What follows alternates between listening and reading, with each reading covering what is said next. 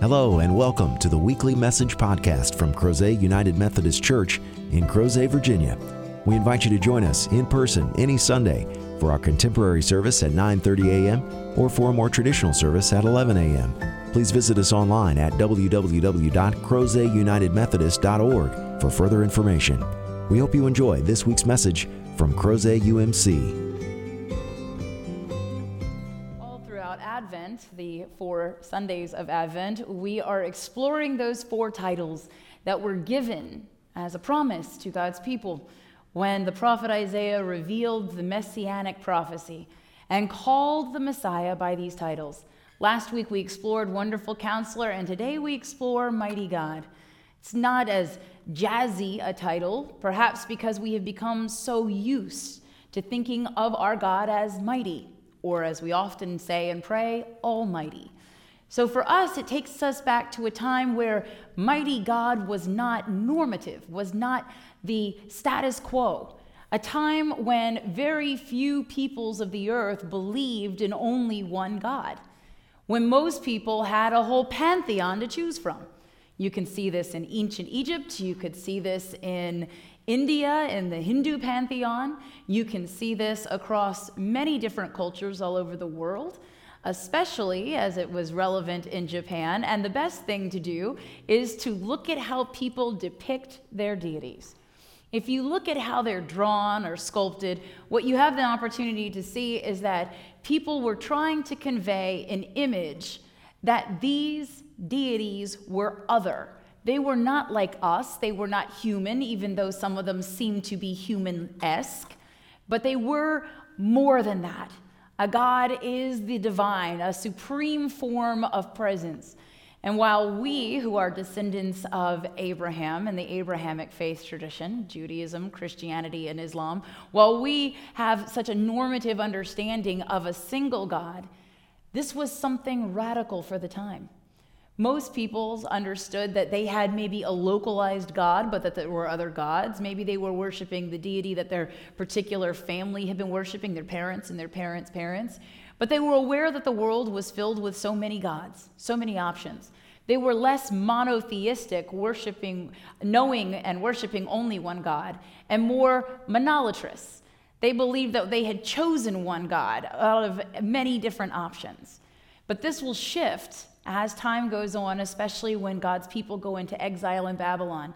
They will determine through prayer and discernment, through holy conversation, and arguably the movement of the Spirit of the Lord, that there is no other God but our own. And we have descended from that, and so we have received that through countless generations now that there is only one God, and that we are fortunate enough to not only worship that God, but that that God knows and loves us. So, for us to go back to a time where the words mighty God were revolutionary is quite difficult. But it's true. In fact, if we go back to see who was one of the first people in the scripture to call God God, we find that it is not Abraham, but it is actually his wife Sarah's servant Hagar. Hagar was procured from Egypt. She was not Hebrew. And she had served Sarah. They, of course, had been in Egypt at one point, Sarah and Abraham, and they had received a lot of earthly wealth, including slaves and servants. And so Sarah had been unable to conceive.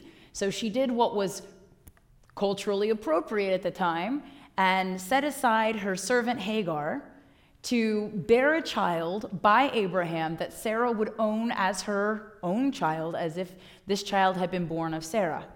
And so this process was begun at Sarah's bequest, and Abraham did father a child with Hagar.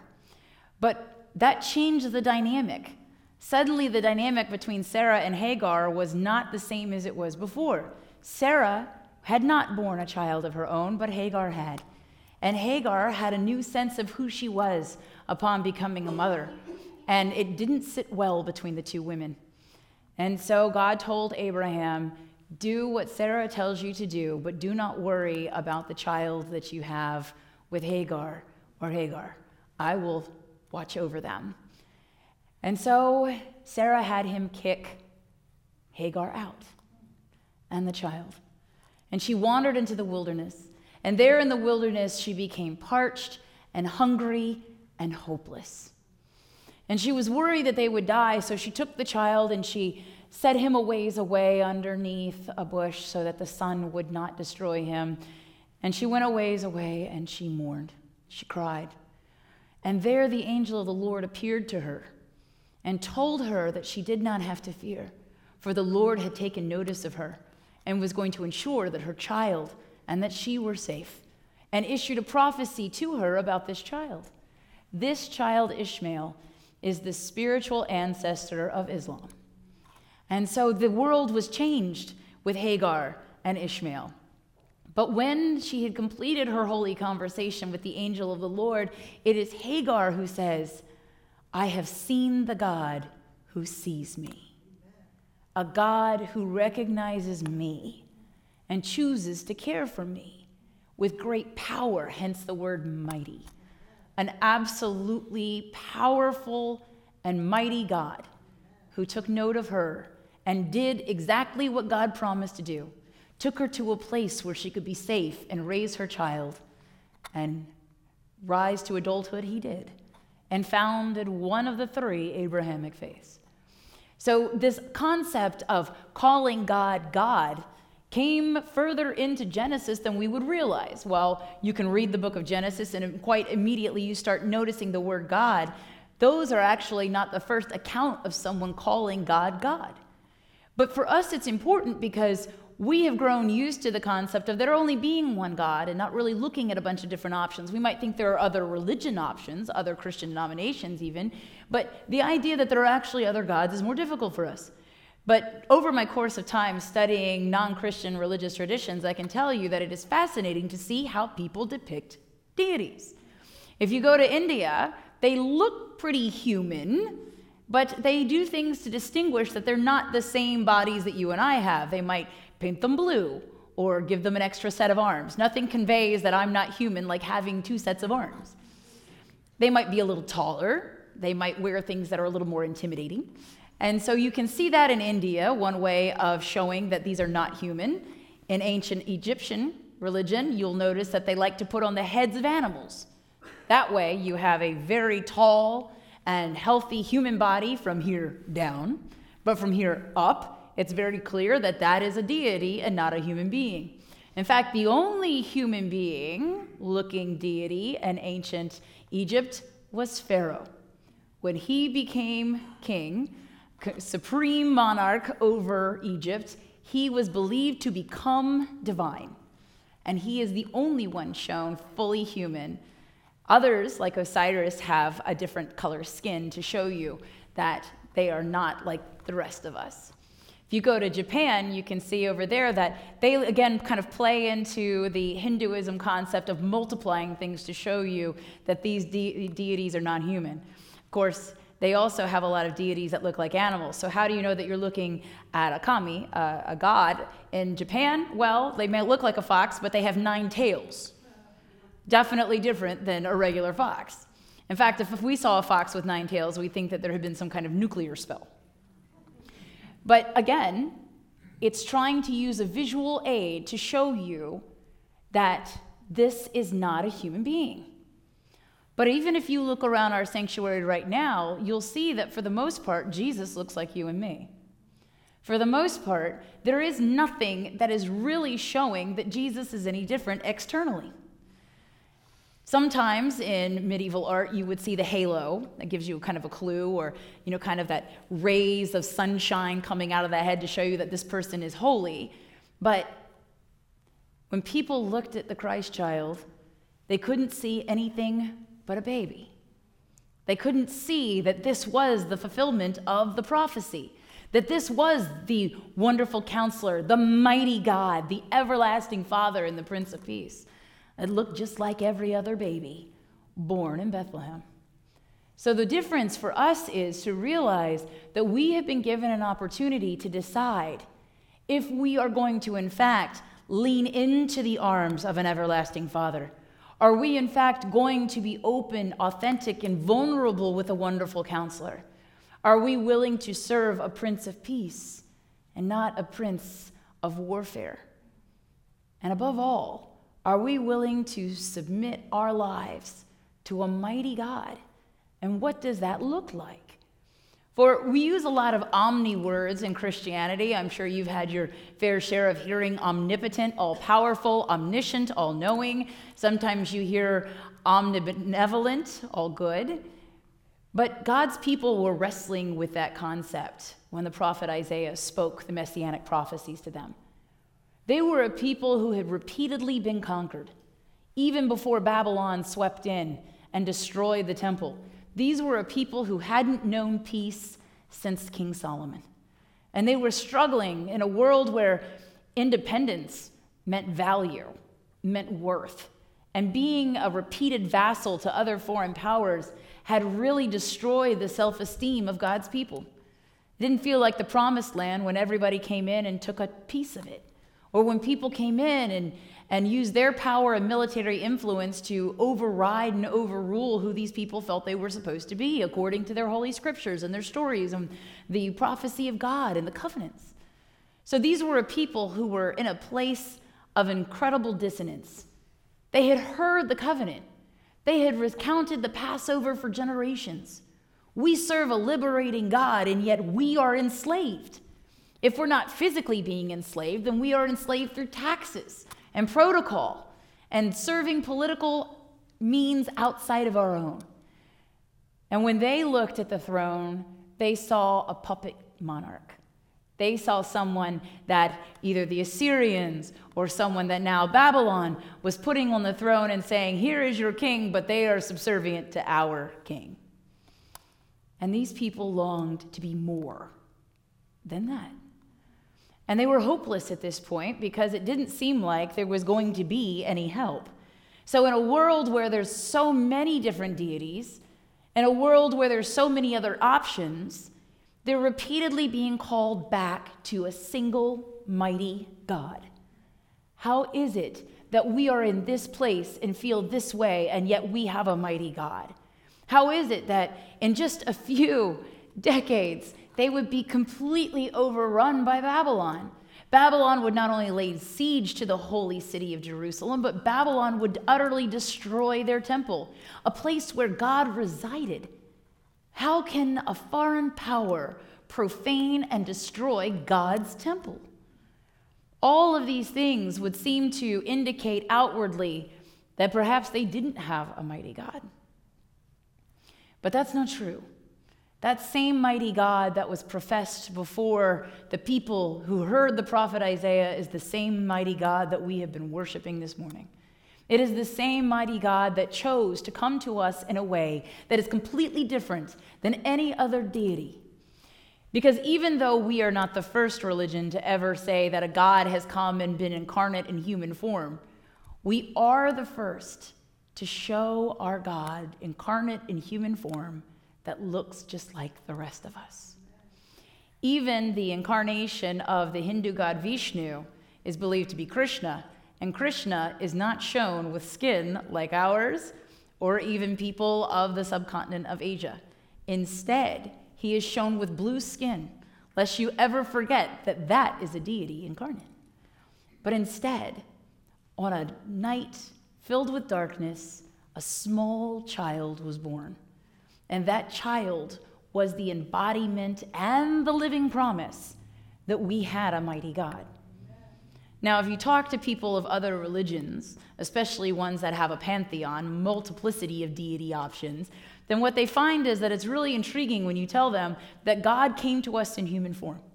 And mostly what they would say is, well, why would God want to do that? Why would you want to be a human? If you could be a deity, would you ch- choose to be a human? Embodied in a vessel that will age, that will get sick, that will sin, and that will die. Would you choose that? But we have a God that is so mighty and so confident in God's ability to be with us and through all things that we have a God that was willing to submit to human form, to come and be present with us to come so that our God can say unequivocally that our God knows what it is like to be hungry. Our God knows what it is like to mourn, to struggle, to suffer, to endeavor to be loved, to endeavor to love others. We have a God who knows unequivocally what it is like to be us. And across religions, that is unique. A God that would choose to be with us in this way. A God who even now chooses to be present in Christians, chooses to be manifest. Wherever two or more of us are gathered in God's name, God says, I am there with you. And so we have been given incredible, mighty power of our own. But when we look at this text today, and oftentimes this is the one of the titles that we just skip over Mighty God. Okay. What we should see is that it is actually a huge theological statement that we don't need multiple gods. Back in Jesus' day, many Jews had gone to worshiping multiple deities, you know, trying to cover your bases. Yes, you know, the God of the Israelites, the God of the Jews, seemed to be a sky god, constantly manifesting God's self in storms and in whirlwinds and pillars of fire and pillars of smoke and the, th- and the thunder and the lightning. So we seem to have the skies and the heavens covered. But most of us live on earth. And we live by the things of the earth, the harvest, even the grass that is necessary to sustain our flocks and our herds. And so many times they would say, well, yes, we worship God, but, you know, there are all these other gods that apparently can help us make sure that the land is fertile.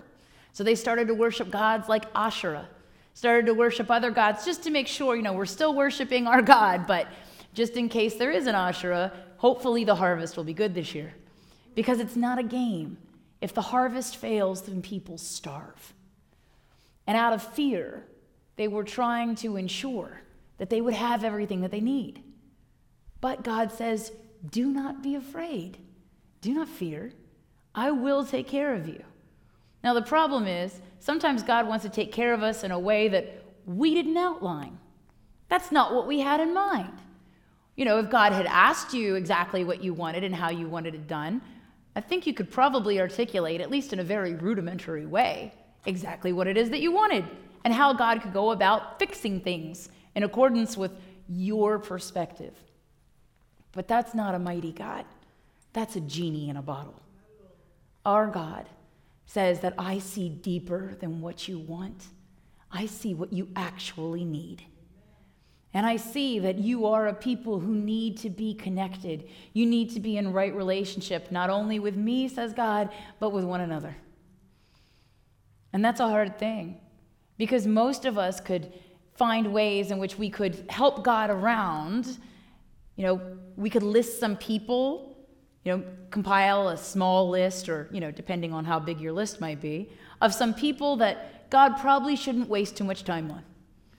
People that, you know, you don't really want to spend time with them here on earth, and then why do you really want to spend time in eternity with them?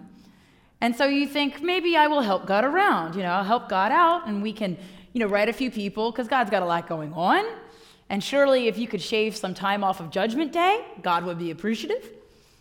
But the problem is that whatever list you could compile, and some of you might just have one or two people, some of us would need to get a professional person to write out the list because as we rambled them off, we'd realize that we had a lot more than we could write. But what you would find is that some of us are probably on multiple lists. Some of us are on lists of other people that don't think that God should forgive and love us. But that's not who, what a mighty God does, and that's not who a mighty God is. Regardless of how we personally feel about anyone else, God loves them. Regardless of how someone else feels about us, God loves us. And it takes a mighty God to say, You could anger every single person on earth, and I will still love you. I will stand up for you. I will not let them utterly destroy you. Because in this life, there are people who will try to destroy you with their words, with their weapons, with their relationships. They will try to destroy you like they tried to destroy Jesus.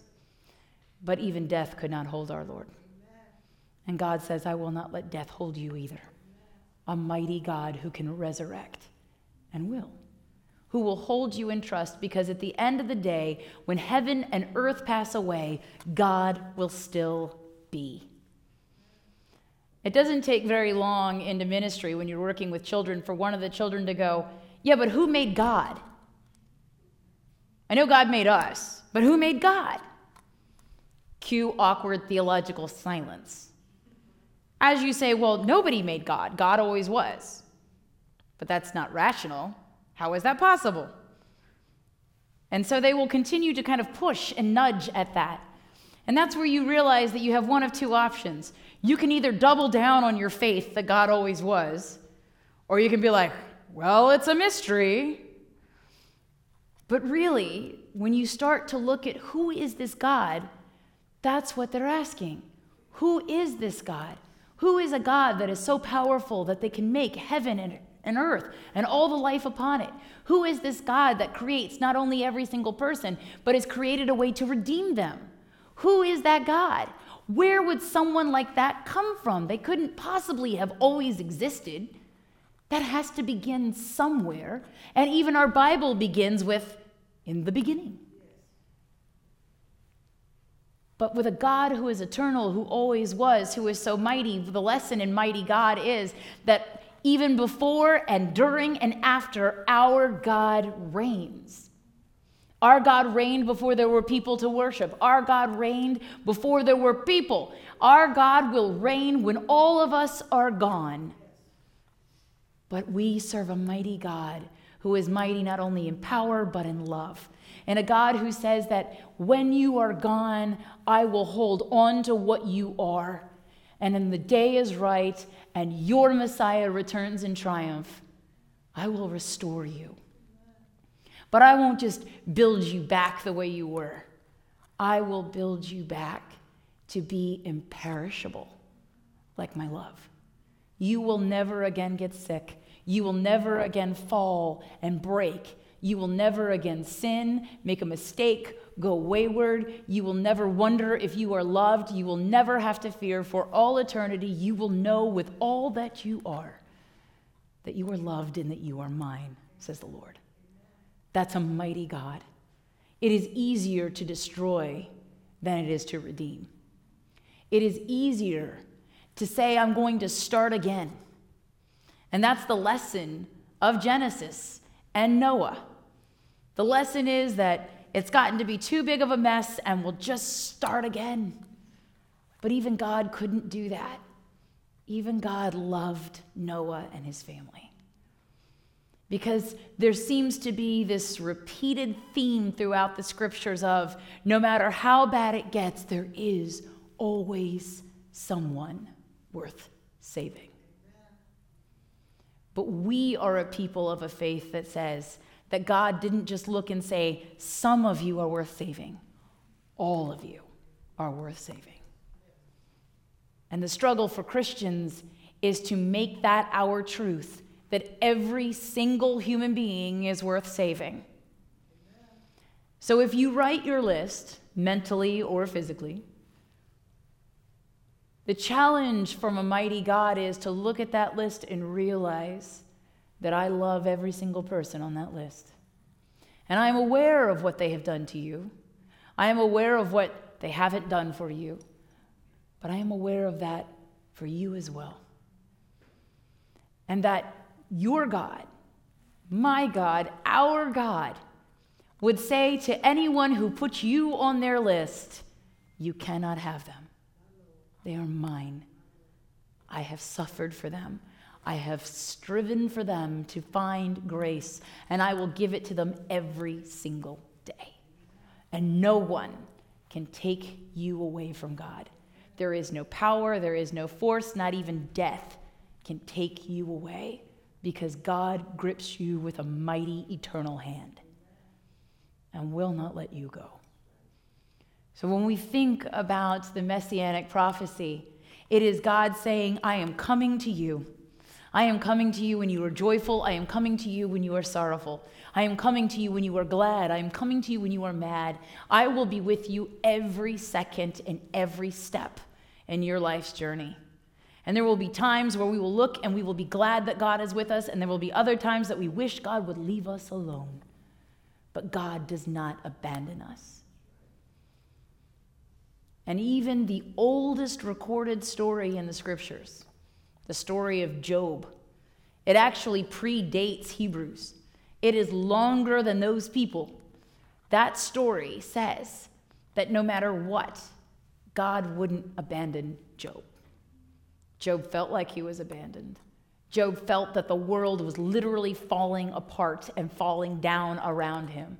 He had lost things that most of us couldn't begin to fathom losing. But God wouldn't let him go. God's words to God's servants were, You cannot kill him. He is mine. But God doesn't just say that about Job, God says that about every single one of us. And Christmas, for all of its beauty and its trappings, Christmas for all of the sense of joy that permeates the world and for this expectation of what will happen on Christmas morning, the gathering of our loved ones, and the opportunity to outwardly express that inward feeling of appreciation and blessing. Christmas, at its core, is actually about a mighty God choosing us, even when we have not chosen God. So, as you continue your journey toward Christmas, may you remember that no matter what today or tomorrow or the rest of your lives hold, there is a mighty God who is with you and for you. And that God is with you and for you every day, not just the end of your days, but for all time. And if you choose to embody that, and live out that truth, then more people will realize before the day of resurrection that they are loved, they are forgiven, they have not been abandoned, and that they have that same hope in Jesus Christ that sustains us now. Our job is to prepare a place for them, for our Savior had no place. Our job is to help people experience a mighty God a God that is there, that is here, that will never abandon them, and that hasn't abandoned us. That is a high order. It is a difficult task, but it is the holiest purpose we could have to help people experience the mighty living God that we know, the mighty living God that loves us and forgives us, and the mighty living God that chooses us over eternal destruction. Thanks be to that God. In the name of the Father, and the Son, and the Holy Spirit, we pray. Amen. Thank you again for joining us for this week's podcast. We hope you found the message meaningful, and we invite you to join us in person as we gather for worship at Crozet United Methodist Church every Sunday at 9:30 a.m. and 11 a.m. Please visit us online at www.crozetunitedmethodist.org to learn about ways you can connect with God and your neighbors through the ministries of Crozet UMC. Have a great week.